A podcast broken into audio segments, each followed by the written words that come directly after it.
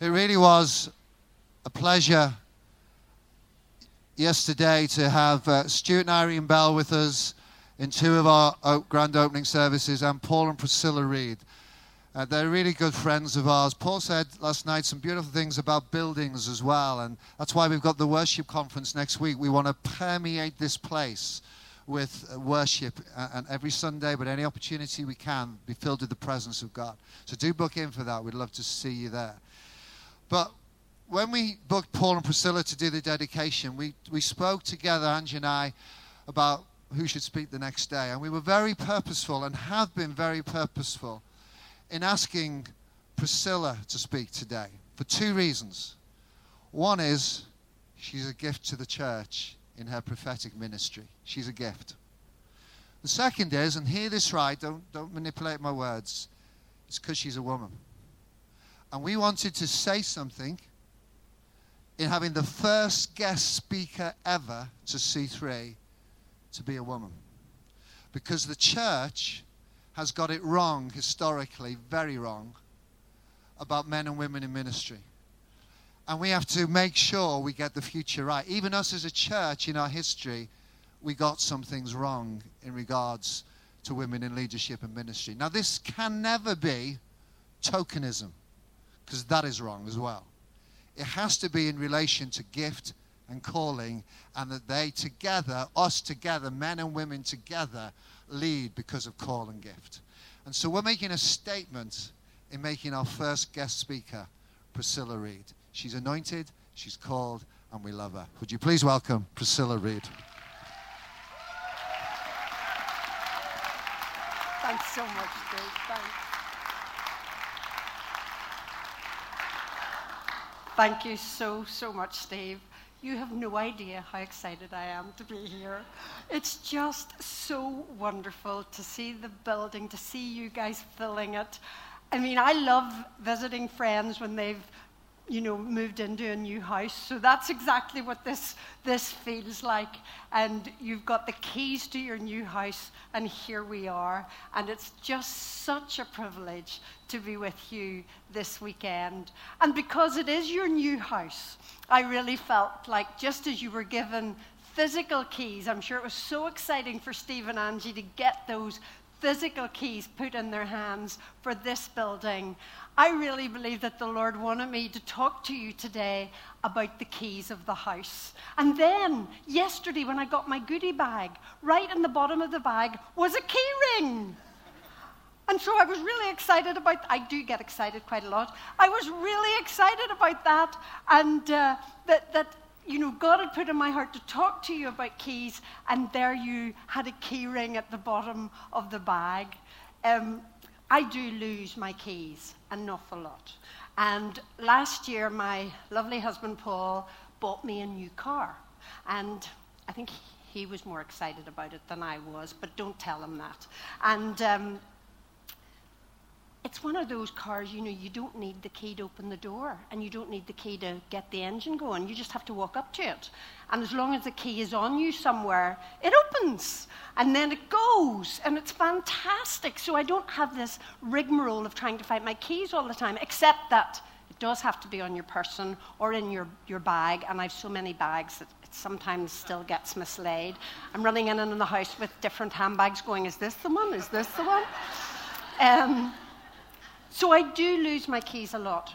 And the other thing is, I have a little bowl in my kitchen that is full of keys, and I haven't got a clue what any of them are for. They just piled up over the years. And so I really want to say to you today God has put some keys in your hands as a church. And it's really important that you don't lose them and you don't forget what they're for because these keys are important keys and they carry with them a spiritual authority. It's linked to what Jesus talked about in Matthew when he talked about the keys of the kingdom. And I just want to simply read one verse to you in Matthew chapter 16 and verse 19.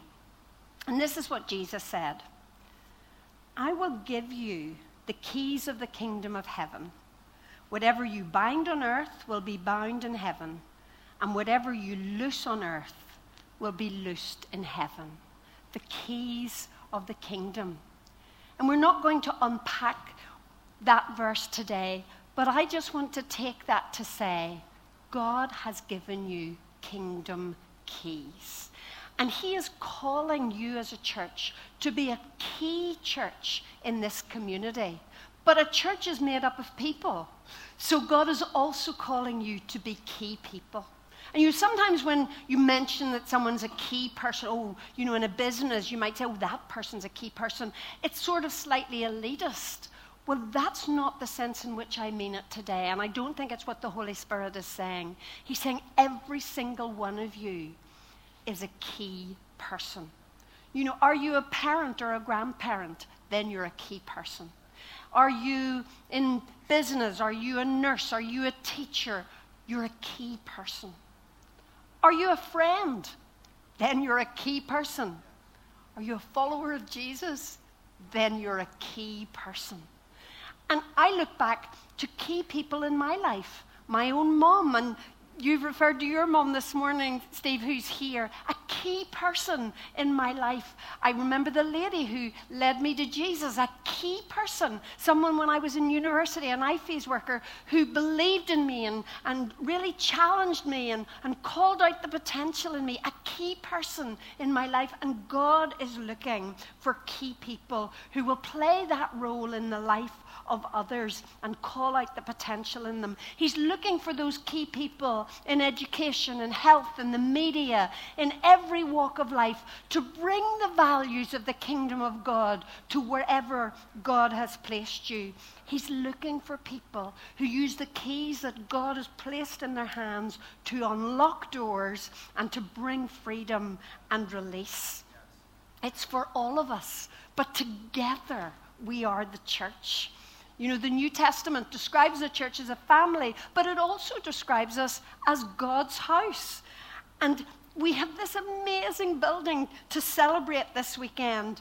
And you and I know that this is a resource to facilitate all that God has called you to. This isn't the house of God. You are the house of God. And as a body, God has given you keys.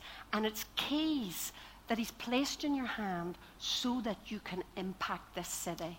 You will impact more than this city. You'll go beyond the walls of this city and you will also impact nations.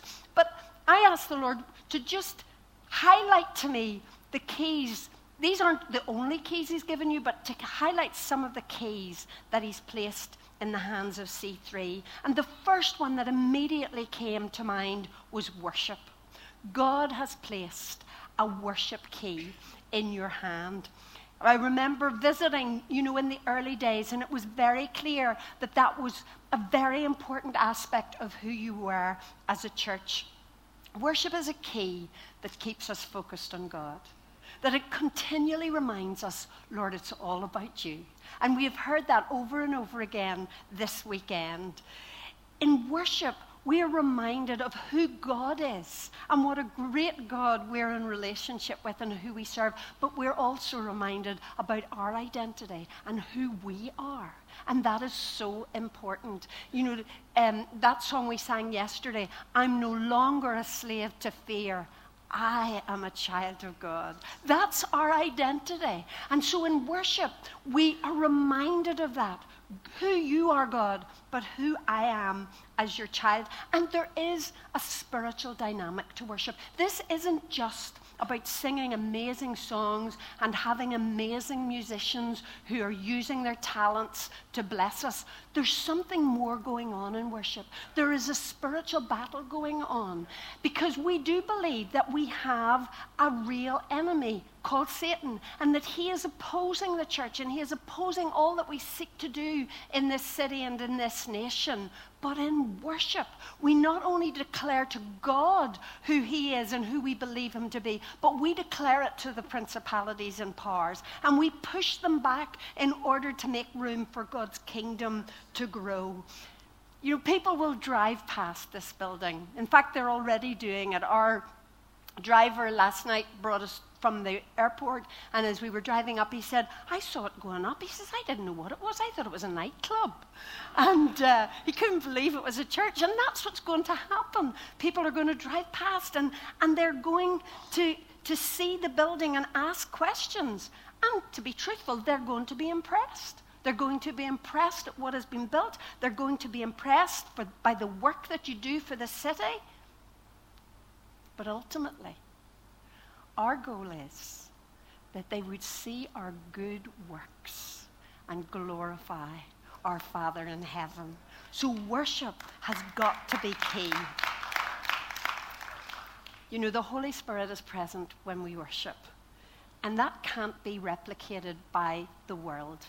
We are the ones that can help people be put in touch with the Father's heart as we worship God together. And we have amazing musicians. But you know? The thing that I remember most about coming to C3, I think it was the very first time, was as I looked at your worship band, they were all worshiping. They were excellent musicians. They were doing a great job. But, you know, we get to travel and, and, and, see a lot of churches. I think it was the first time that in our types of churches, I looked at a stage full of musicians and every single one of them were worshiping the Lord. They weren't just playing their instruments. You even get bass players who worship God. I mean, that's a miracle. I saw you. You were, de- and you know what? Then over, these two guys over here, who you can't even see, the sound guys, they were going for it with everything that they had, and it was fantastic to see that. In fact, you know, you are more than sound guys in the natural. God says to you, you are sound guys in the spiritual. Sound in the sense that your hearts are resonating with the kingdom of God. There's a resonating that goes on in your life. And God says, wherever I have placed you, that touches lives. You're more than sound guys just making sure that they can hear me this morning. You're going to be used by the Lord so that people will hear the sounds of the kingdom of God.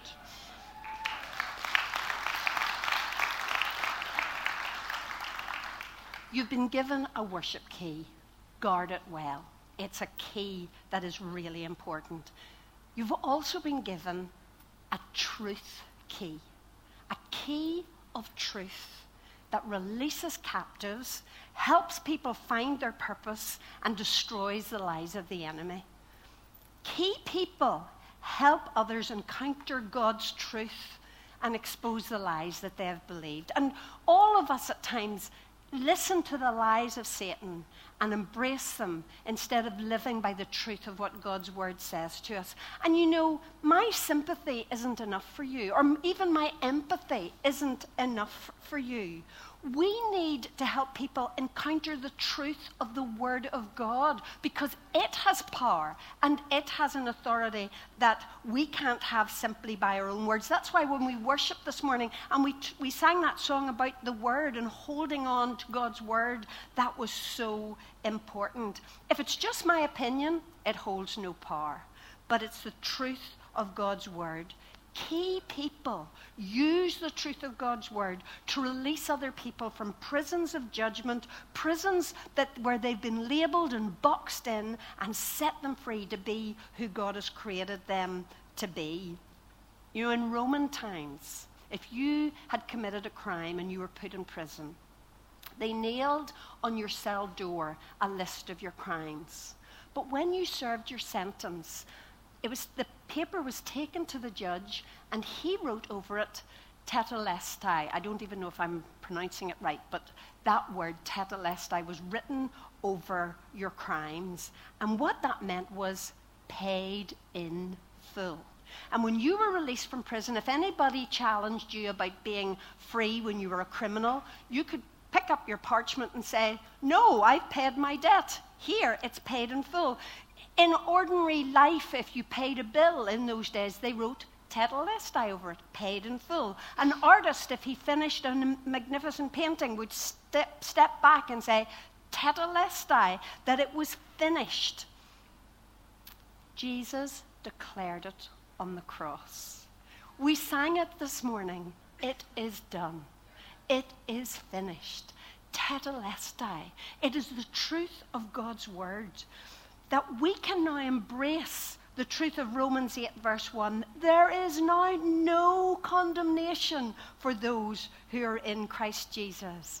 God's masterpiece of redemption has been finished, and you have been bought with a price. And He sees you as His masterpiece. You're unique. You are dearly loved.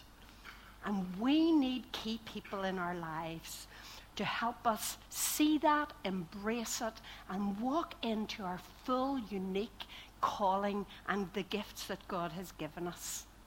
You know, in today's world, people struggle with objective truth. They say there's no such thing. It might be true for you, but it's not true for me. We no longer trust our politicians, our financial institutions, the media to speak truthfully. But as Christians, we believe in revealed truth.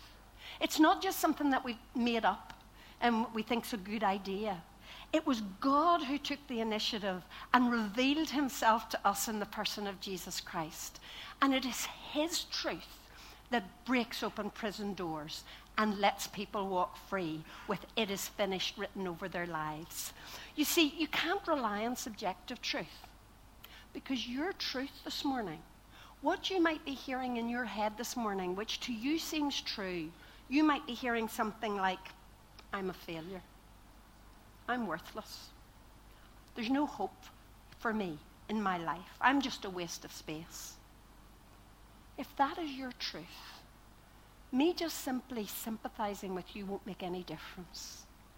But when you hear the revealed truth of God's word and what it says about you, it can nail that lie once and for all. That you are God's masterpiece, that you have been forgiven. And as far as God is concerned, the past is forgotten. That you get a new beginning in Christ Jesus, that you are a new creation, you can be strong in God, that you can do all things through Christ who strengthens you, that you're accepted in Christ, and oh, that you're loved with an everlasting love. That is revealed truth, and that nails the lie. And God wants to take the truth and that we would be key people and ask God for those key words to speak over your own life, but to speak over the lives of other people. Sunday by Sunday, Steve, Angie, others of your preaching team come here and sp- model this out to you. They speak out to you the truth of what is in God's Word, but it's not a Sunday morning only activity. We can take the truth of it into our everyday lives and speak God's key words of truth over one another to set each other free, and that we can be the people that God has called us to be. Again, you've modeled this out over the years with Angie's work with women, particularly in Breathe, and the programs that you've run for women in the city, where they have believed lies about themselves for so long, and the truth of God's word has set people free. But there's so many more people who need the liberating truth of the Word of God. And God says, don't lose that key. Keep using it. Keep it well oiled, and you will see so many more released from that sense of hopelessness. And very closely linked to the truth key is the good news key. God has put a good news key in your hand because you know, key people connect people with their king. We use the key, we open the door, and we say, Here's our king, he's Jesus. And we introduce them to him. Paul, the apostle, said in the New Testament that he wasn't ashamed of the gospel because it was the power of God that would bring salvation to everyone who believes. I just feel in the church at the minute, God is stirring us to reclaim and lay hold again of the truth that the good news really is good news. Because so often the church is presented in negative terms. And that is the work of the enemy because we've got the best news in all of the world. And God has put that key in your hand. I believe He wants us to have a fresh confidence in the good news that declares. I mean, who else has a message like this? God knows you God loves you. He loves you unconditionally, and He wants to give you a new beginning. And it requires the power of God because Paul said to the Corinthians, You know, I didn't come to you to try and sort of argue you into this with wise and persuasive words. I came with a demonstration of the Spirit's power. That's the key you and I have in our hands. We can share the good news with others. And you know, I am one of those people that over the years, when people would have come to our church and spoke about, well, we always, you know, you used the label evangelism, or somebody was an evangelist. Well, that scared me witless. I mean, from I was, and I've been a Christian for many years. Honestly, it used to, I, and then I'd feel so guilty. Oh, I'm so bad at that. I'm so bad at sharing the good news. I don't do it enough. And oh dear, you know. And you hear these stories of people sitting beside people in airplanes and leading them to Jesus. And I, am going, I don't want to speak to anybody on an airplane. And um, so I've always beat myself up about it. But it's taken me this long to realize, and the Lord's been really challenging me about it. He said, Priscilla. Can you be a friend to someone? Yeah, I can do that, God. Well, then, if you're a friend, you just tell your story because your story and my story are linked. And then you get to share the good news with people. Just be a friend. Tell your story. You have a story to tell that will impact people's lives because your story holds the good news of the liberating power of the gospel.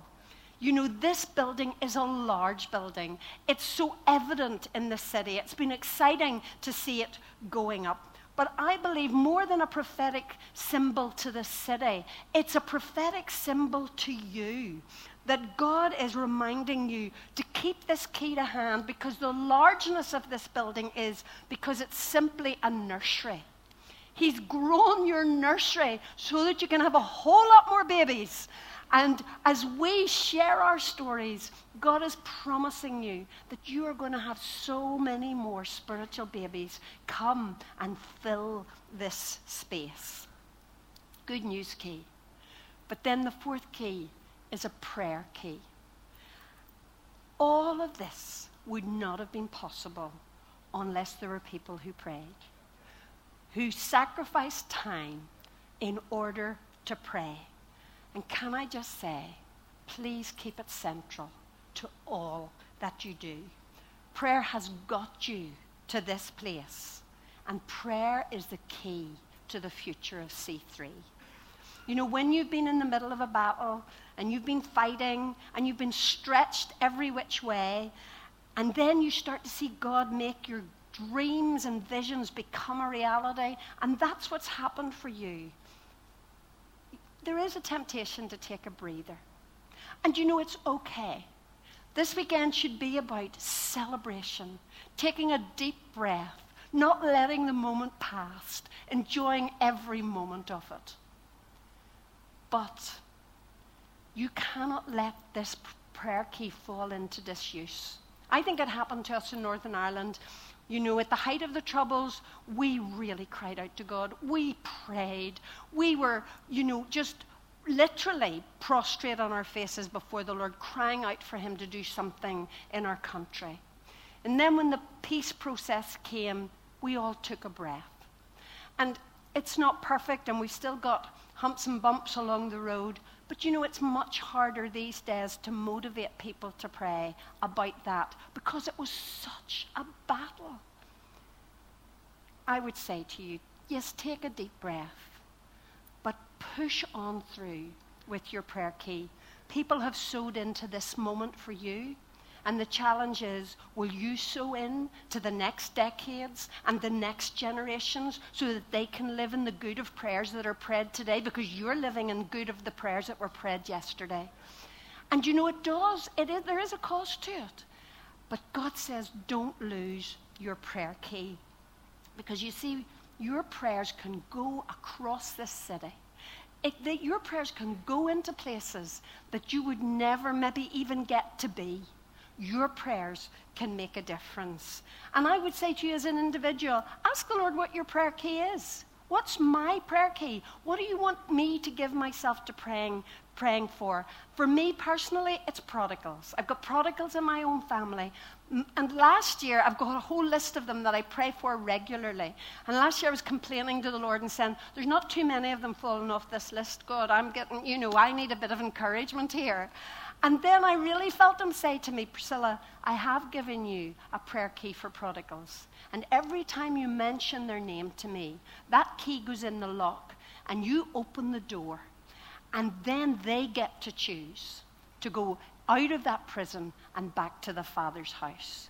And so that's what I visualize every time I pray one of those names. Lord, I'm using my prayer key. What's your prayer key? Don't lose it. Use it confidently and effectively in order that people can be released. Because then, when we use our prayer keys, individuals, families, situations, mindsets, communities, and even nations can be changed as we cry freedom over them. And finally, the last key is generous gratitude. And that is a key that God has placed in the hands of C3. And it's a wonderful, wonderful key. It's not just gratitude, it's generous gratitude because gratitude always leads to generosity. We are sitting here this morning, or it's this afternoon by now, because of the generous gratitude of this church family. And Steve and Angie are so right to be proud of you and all you have sacrificed to make this happen. But it was because of your gratitude to God for all that He poured into your life that you generously gave so that others could experience what you have experienced. Keep that key to hand. You see, it's not hard to find it today. It's right there in your hand, in your pocket. It's not hard to find. But it doesn't take you to be a prophet to say that there will be days ahead when it might not just come so easily to hand. There will be days ahead that are more difficult. That's the time to use your gratitude key like never before. Because when you use that key, it keeps the door shut to bitterness. It keeps the door shut to resentment and it keeps the door shut to fear.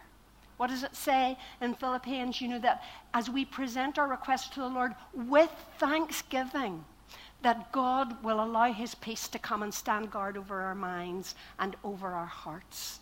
And as we maintain that spirit of gratitude, then we keep those doors firmly shut on fear and bitterness. But gratitude, as I said, always leads to generosity, and you have modeled that out.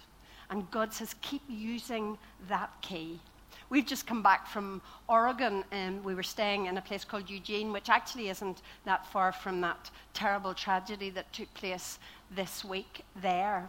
But in Eugene, in Oregon, there's a huge fan base for a band called the Grateful Dead, which I don't get at all. I've even tried to listen to some of the music, it doesn't do it for me. But they have got this great, you know, fan base, so you sort of see it all over the city. And I was thinking about this, and I thought, you know, the dead aren't grateful. We are the grateful living. And it's not just because there's breath in our bodies, but if you know Jesus, you have been made alive in Christ. And we are the grateful living. And the grateful living can't, can't live narrow status quo lives the grateful living will, will, will make a difference. It's not that knee jerk gratitude that we sometimes feel. You know, if we see a tragedy, even, re, you know, recently with the whole refugee crisis, and I look at those mothers and I look at those babies, and, you know, when I get to tuck my grandchildren in, I'm going, God, thank you that they're safe, and thank you that they don't have to face these things. And sometimes that's a bit of a knee jerk reaction in terms of gratitude. Even, uh, you know, I often find it when I come home from an overseas trip from from somewhere like India or Africa and I'm, I'm, you know, washing my hands or taking a drink of water and I'm going, God, thank you. Thank you for water that comes out of a tap and thank you that it's drinkable. Or I even sit on my loo and go, thank you for my toilet, God. And, but I forget about it in a week. You know, one week home, I don't thank God for clean water. I don't thank God for my loo anymore. God doesn't want that kind of knee jerk gratitude. He wants a gratitude that causes us to live large lives. And I really believe that that's what the Lord is saying to you, C3. He's a large God. And the world cannot belittle him. The world cannot diminish him. And he doesn't want us to live diminished lives. He says, C3, live large in this city. Live large with what I have poured into you. He's given you a large home. And he says, live large with generosity. Live large with practical involvement in people's lives. Live large with hope and large with grace because your voice is growing stronger. It's growing stronger and stronger. And as God opens doors of greater influence for you, He says, live large. I read this recently too by a woman called Ann Voskamp. She said, The grateful are the fuel of world change. The grateful are the fuel of world change change, when we use our gratitude key, we can see people released, we can live large, we can show people what a great God we serve. The key to our future in the church, in our communities, in our cities, in our nation, is that we'll, we will play a role as being key people of the kingdom of God. That you will be a key church in this city not losing or misplacing or forgetting what your keys are for, but using them to further the kingdom of God. And so, as the worship band come and join me and we finish this morning, I want to give you a moment to root around in your pocket or your handbag for some keys. If you've got some keys, to just find them. Because yesterday we dedicated this wonderful building to the Lord. Today I feel we want to dedicate ourselves. We want to say thank you, Lord, for this building. But Lord, we also want to freshly dedicate ourselves to you as key people. You have put keys in my hand, Lord. I may not be even quite sure what they are this morning, but I'm going to find out from you what they are.